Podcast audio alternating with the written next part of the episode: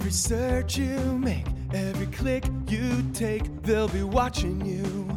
Tired of companies like Google and Facebook watching everything you do online? There's actually a simple solution DuckDuckGo. It's an all in one privacy app with a built in private search engine, web browser, one click data clearing, email protection, and more, all for free. Download the app today and get the most comprehensive privacy protection with the push of a button. DuckDuckGo. Privacy simplified. Hello, everyone. This is Rosie Tran, and welcome to Stupid Sexy Privacy, a Weibo.tv special report sponsored by our friends at DuckDuckGo. You may have heard my voice at the end of every episode on Weibo.tv. I'm the one asking you to leave a review. Which, by the way, I hope you've done, right? You've left us a review? Okay, great. Unless you're lying. well, I'm a lot more than a voice. I'm also Weibo.tv's intrepid reporter, and over the course of this miniseries, I'm going to share with you short, actionable tips you can use to protect your privacy. These tips were sourced by our fearless leader. He really hates when we call him that, BJ Mendelson. BJ, for those of you who may not know, is the author of the book Privacy and How We Get It Back, a book that was published in the before times. This means before COVID. BJ is currently writing a sequel called How to Protect Yourself from Fascists and Weirdos.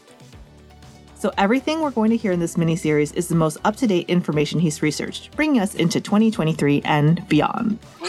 As a bonus episode for our listeners, here's BJ's interview with Dr. John Gartner.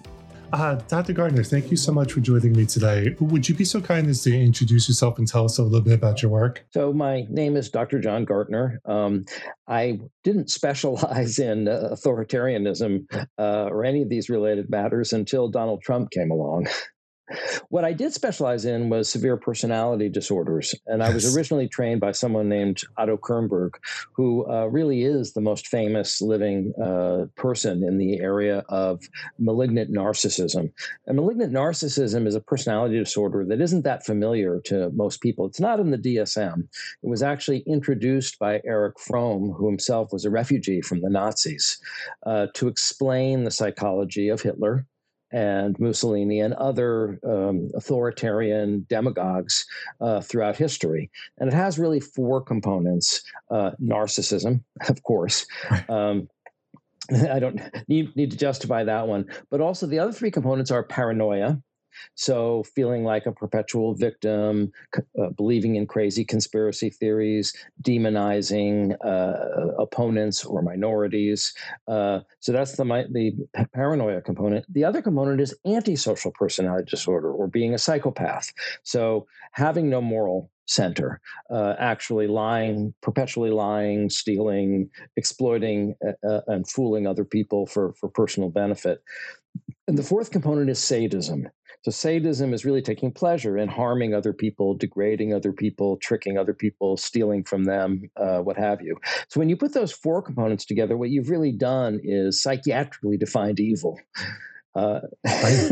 right. Yeah and he and, and so uh, you know we don't want to stigmatize the mentally ill but this is one diagnosis we can stigmatize yes. he's truly a bad person well i was going to say because of my expertise in this area i recognized very early that he was just how dangerous a threat he was that this yes. was the real thing he wasn't going to pivot and become presidential it wasn't an act that this was a mortal threat to the country. And I saw that in 2015.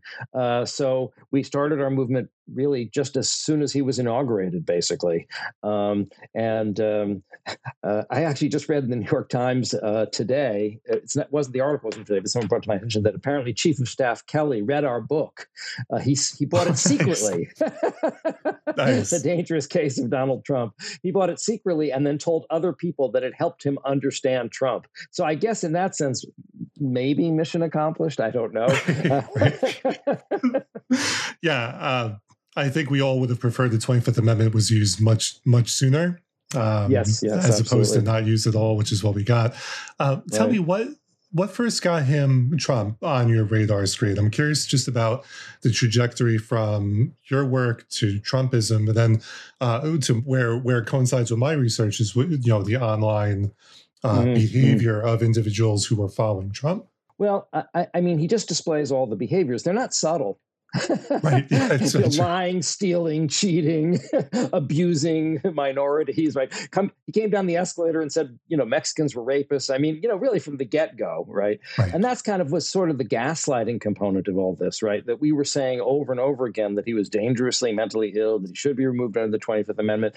And really, anyone, it, it's sort of like the emperor's new clothes. Right. A child could point to him and say, wait a minute, there's something wrong with him. Yes. And, and really, that is the reason that our book was a bestseller. I'd like to say it's because we were so brilliant, but I really think it's because we we really addressed a massive vacuum, a massive gap. It's like everyone on planet Earth was going, "What the f is wrong with this guy?" but because of the gag rule uh, the, the, in our field, uh, a little inside baseball with this thing called the Goldwater rule that says you're not supposed to make comments on public figures you haven't personally examined without their permission, uh, it, we were a fit we were uh, breaking the rules by telling the truth and, and, so that's the reason that the book was uh, it was an edited book i mean if, if you've ever published anything and you're an academic right yes in your entire career as an academic have you ever seen an edited book make the new york times bestseller list it's rare it's incredibly rare incredibly rare. I can't think of another example. I mean, I'm 64 years old. I've been reading the New York Times for I'm sure it happened, but I don't remember it. Not uh, often, uh, not often at all.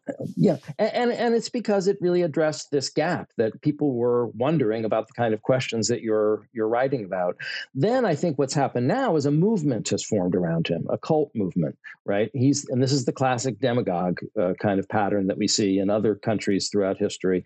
And what's happened is people who are inclined to be authoritarian or to be attracted to an authoritarian figure uh, are energized by a figure like this. And he actually unleashes them or gives them permission to um, basically do things that would otherwise be considered totally unacceptable and antisocial right?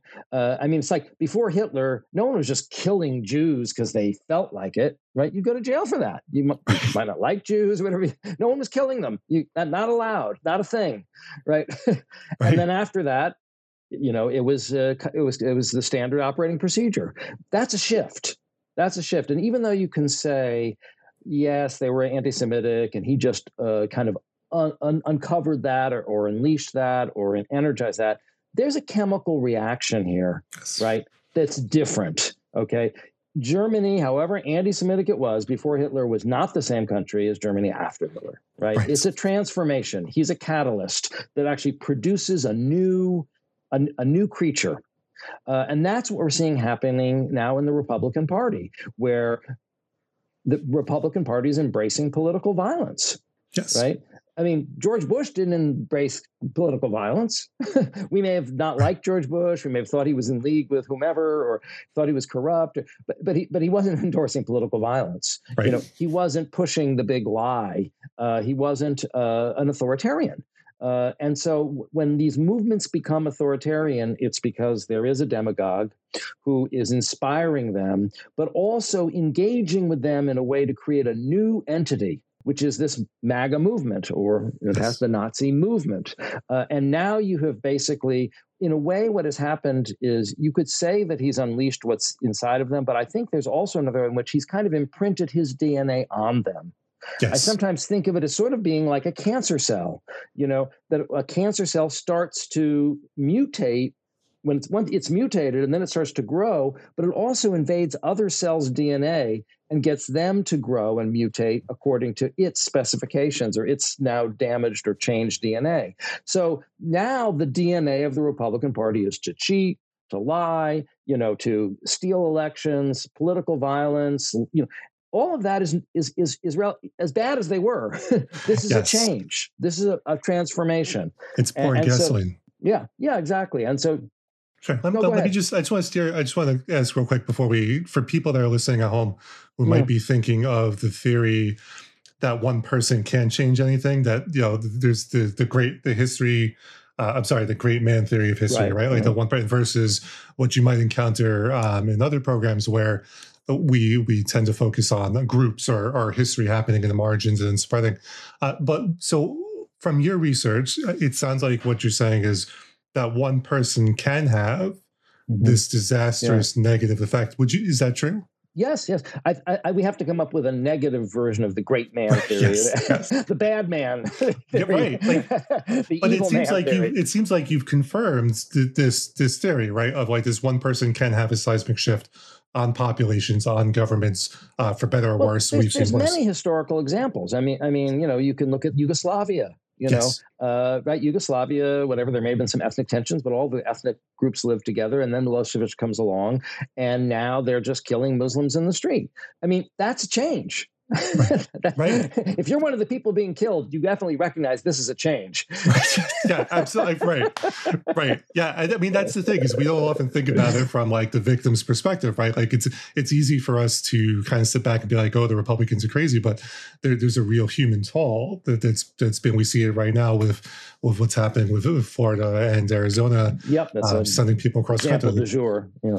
Uh, let me, but let me ask you because the thing that I want to hone in on a, a bit. Um, a person seems to be rational and smart and kind, but there seems to be hap- something that happens when you've got people in a mm. group and that in that group encounters someone like a Trump. Can you tell me a little bit, or can you tell us a little bit about like what's happening like there is a biochemical reaction, but could you just tell us a little bit? Well, I have a theory. It's a little bit uh, out there, but I have to go all the way back to the chimpanzees before right. humanity existed. um, so chimpanzees, you know, are, are very gentle, relatively gentle, and animals, and they have these very uh, sensitive emotions and these touching kind of family groups. And um, uh, I'm blocking out her name now. I'm having a tip of the tongue. You know, um, Jane Goodall. Thank you, Jane Goodall, who lived with them. You know, had this wonderful human human moments with them. Uh, but of course, the males would compete for dominance, right? And so they would beat their chest and they would throw dirt up in the air and heave heavy rocks to show how vigorous they were. And it's called display behavior. And the reason it's called display behavior is nobody actually gets hurt. They're all like just showing how vigorous they are. right. Like a very good analogy. so, uh, uh, so, so, so it's uh, all about posturing, really. And then, you know, and there's actually a lot of competition. That's it's sort of fluid. It changes. There's coalitions. It's interesting. But after Jane Goodall retired, that troop got so big that it split into two troops. Now, everything Jane Goodall had observed was within group behavior. Okay. Now there's two groups. Now the people who came in after her, um, a, a, guy from Harvard named Wrangham, and then uh, uh, uh, uh, they watched that things changed.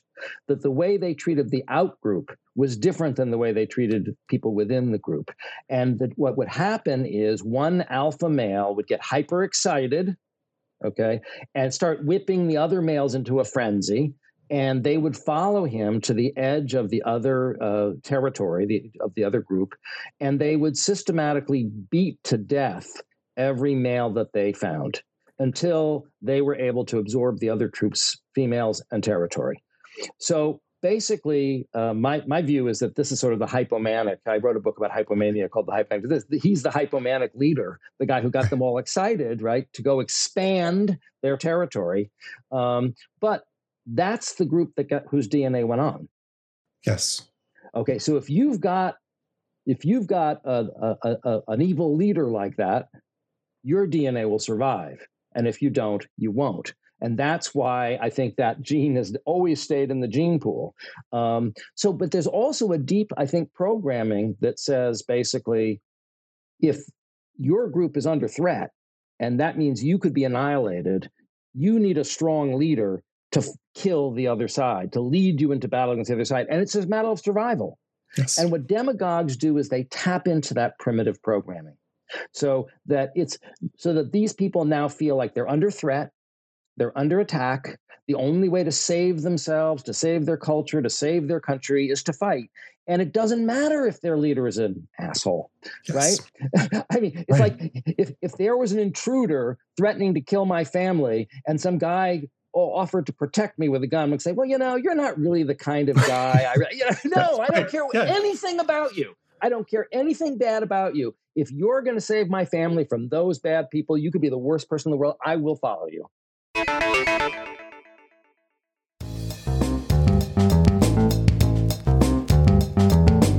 I'm a Facebook hipster. I then deleted my Facebook account and then re-upped it in 2005 and have not been able to get off the stupid thing since. So, so why can't you get off? So what, what are your you guys? The award-winning Smashing Security podcast, hosted by Graham Cluley and Carole Theriault each week. It takes an irreverent look at cybersecurity and online privacy, helping you find out what's happening with your data. Find it in Apple Podcasts, Google Podcasts, Spotify, and all good podcast apps, or at smashingsecurity.com. It's not all filth.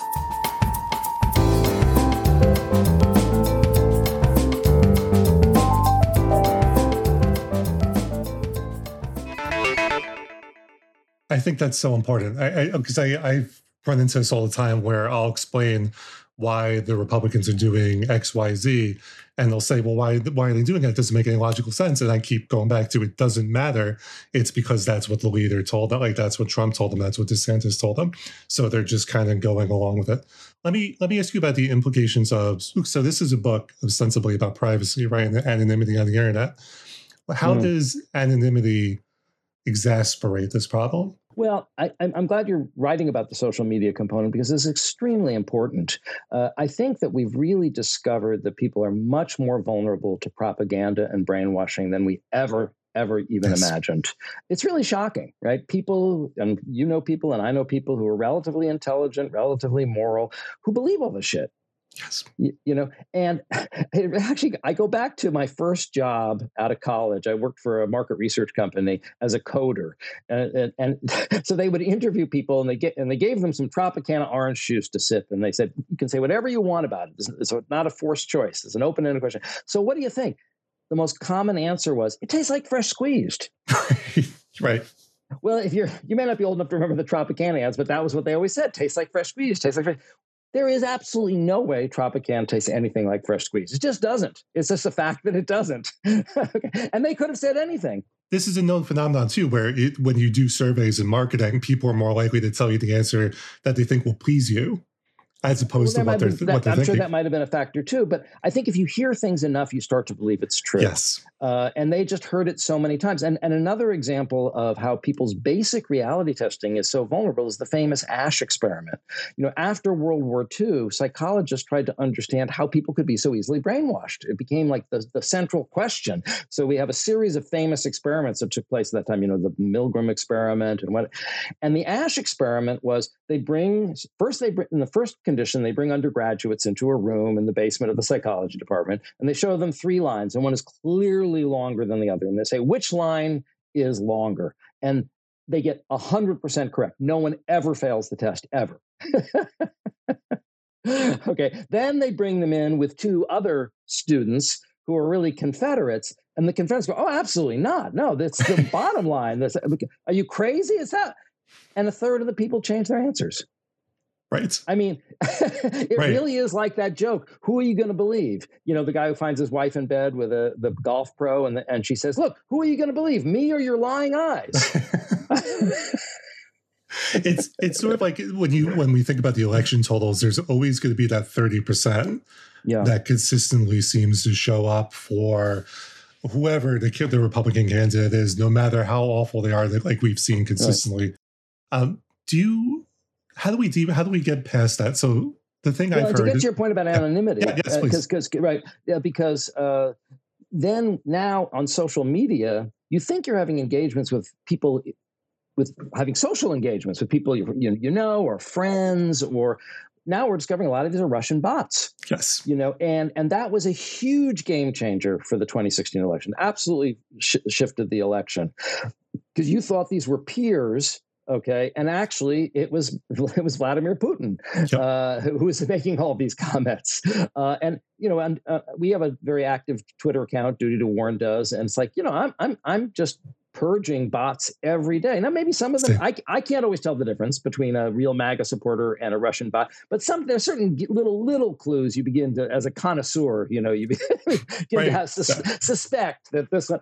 Um, but but but the point is is is the fact that the anonymity online allows them to create the the impression that there's this wave of peers who are remember just took two people in the Asch experiment right? Two idiots sitting next to you to tell you the line you're looking at with your very own eyes is not yes. longer right? And a third of them change their answer. Well imagine if you're on social media and all these people are reinforcing your beliefs uh, of course we're vulnerable uh, and so and the problem now is uh, that there's enough uh, right wing control of the media that we can create these huge bubbles. You know, it used to be to convert someone, if you want to make someone to join your cult, right, like a Moonie or whatever, you used to have to get them into the cult camp. Right, right. you have to get them in in the door, and then you don't let them leave. No, no, you can't leave today. There's such an important lecture. I really, you know, and and you kind of befriend them, and right now you can do it remotely. You know, you don't even have to get them in the cult camp. Just get them in front of a TV or a computer or a phone, uh, and they will hear the the false Russian message being reinforced on Fox. Now, tragically, CNN has yeah, been taken CBS over. News. Uh, so we've got uh, Malone, who owns um, uh, who owns Liberty Media, is on the board of the company that bought CNN, and suddenly now they're very interested in Hunter Biden's laptop. Mm-hmm. Uh, you know, they've totally shifted their their coverage. And one of the things that I was fighting against was Elon Musk buying Twitter. I yes. mean, uh, if you if, if you if you search our account, you'll find like 500 anti Elon Musk.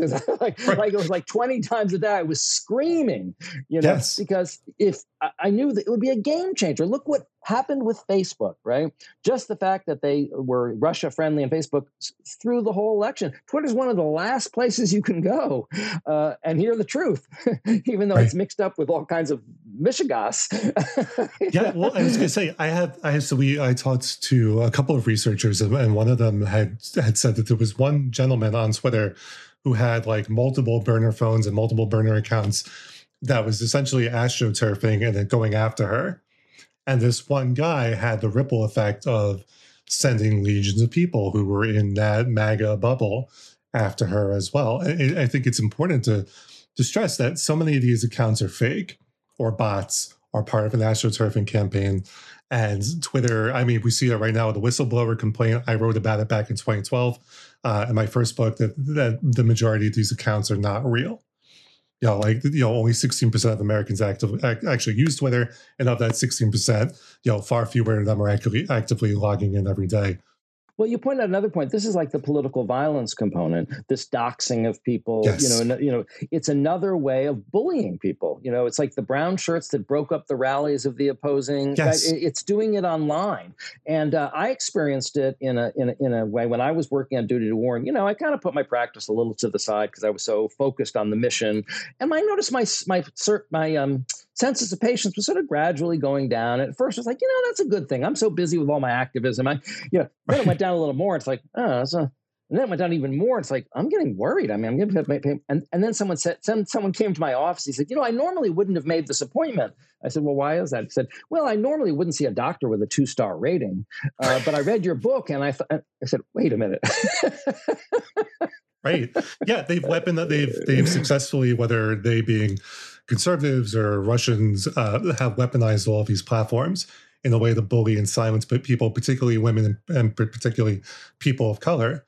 They they've made it so that you're afraid. I mean, there's a book right here uh, from Nina uh, Jankowicz, who's going to be a guest on the show as well, uh, called "How to Be a Woman Online," and the, and the whole thing is about mm. this this active bullying uh, and harassment to silence dissent. Let me, but let me ask you real quick um, there's a the idea to deprogram people is essentially uh, I keep hearing the analogy of the fly in a bottle, right? The fly doesn't know it's in a bottle, but if you open it up and you gently let lead the fly out, the fly can escape. Do you do you think that that might be true, or what's what would be your recommendation? I think the only way for us to deprogram people, or who are deprogrammable, right. um, is complete and total unqualified defeat of the other side. We must literally smash them with a 9,000 pound weight till they are dead and flattened and gone. Okay. Yes. It, can't be, there's no accommodation. There's no, uh, we're not going to come to a deal. We must defeat them like we defeated Hitler, like we defeated the Confederacy. It must be a complete victory, an unconditional surrender. Okay. And only then can you have the Marshall Plan. Only then can you have the Gettysburg Address. Only after complete and total victory.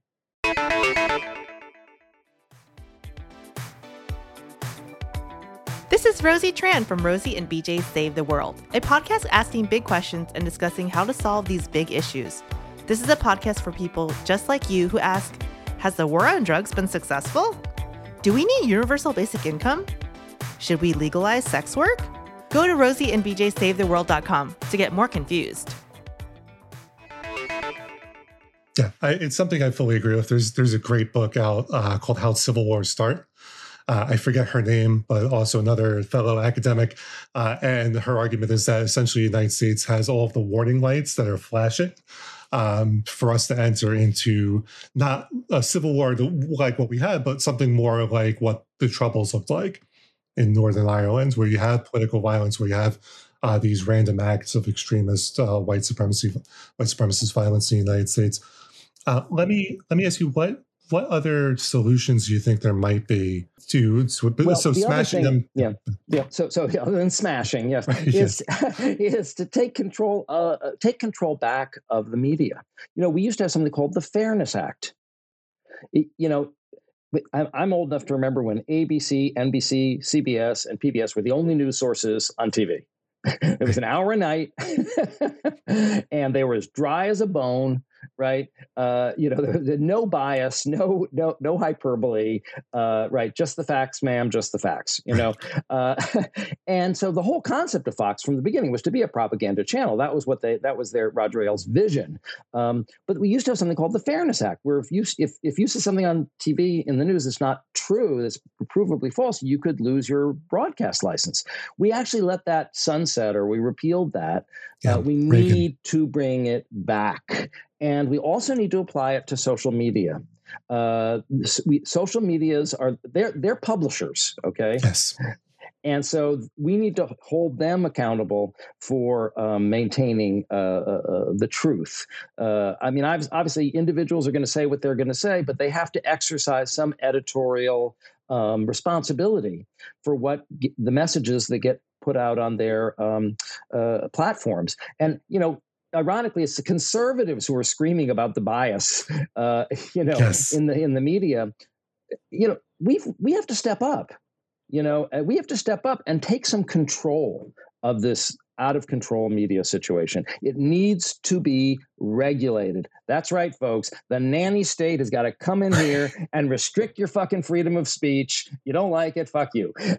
right. I mean, that's what I've been saying about Tucker Carlson. I, you know, if, if the Department of Homeland Security, which they have, has actively said we are in a clear and imminent threat of white supremacist violence, then that meets that Brandenburg threshold where Tucker Carlson no longer gets free speech uh, quality because he's he's inciting he's contributing to a state of potential violence. Uh, so I agree with you. I, I you know I feel like the regulation, if you are contributing to violence or the perpetuation of an environment of violence, which is what Department of Homeland Security has said, uh, you should be kicked off the air.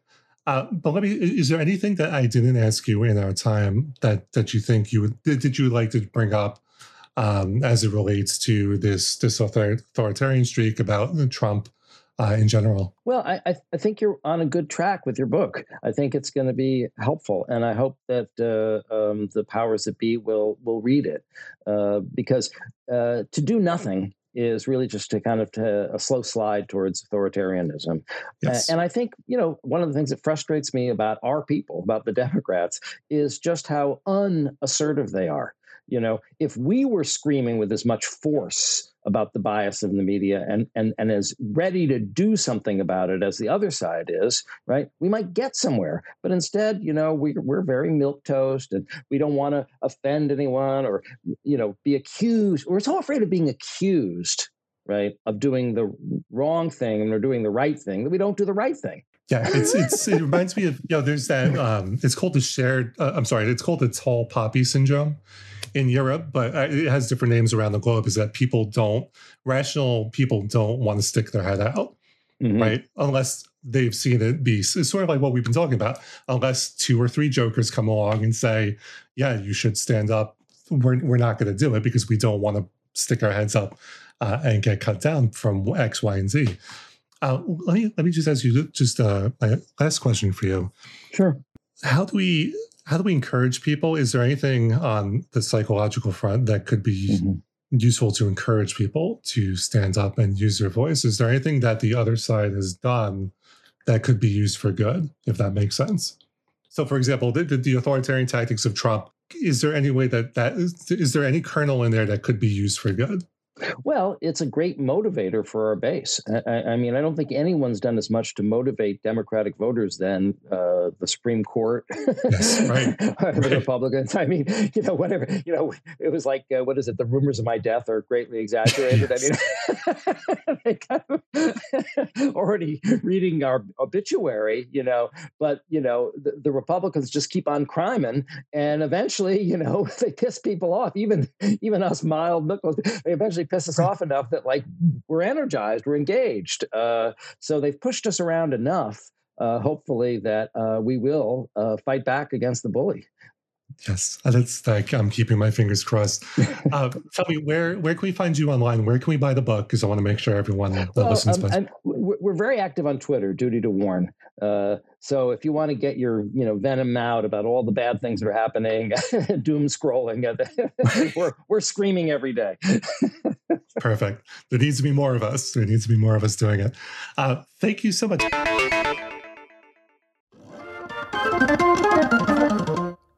Most things people hate about the internet comes from a lack of privacy, like those creepy ads that make you think your phone is listening to you. DuckDuckGo is an all-in-one privacy app that can help you with that. It's your internet browser with private search, tracking blocker, encryption, and even built-in email protection, all for free. Just go to duckduckgo.com to learn more. DuckDuckGo, privacy simplified. Thank you for listening to Stupid Sexy Privacy, a Weiwo.tv special report. I'm your host, Rosie Tran. Today's episode was written by BJ Mendelson, produced by Andrew Van Voris, and sponsored by DuckDuckGo.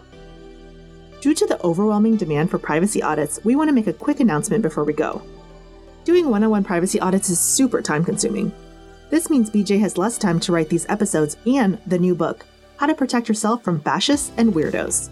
So, along with his co author Amanda King, BJ is currently putting together an online course called Stupid Sexy Privacy, which you'll be able to purchase here at stupidsexyprivacy.com. The course will walk you through every privacy tactic discussed in today's episode in greater detail. If you'd like to know when the course becomes available, you can email BJ at bjmendelson at duck.com. The email address again is bjmendelson at duck.com. And we'll see you next time, right?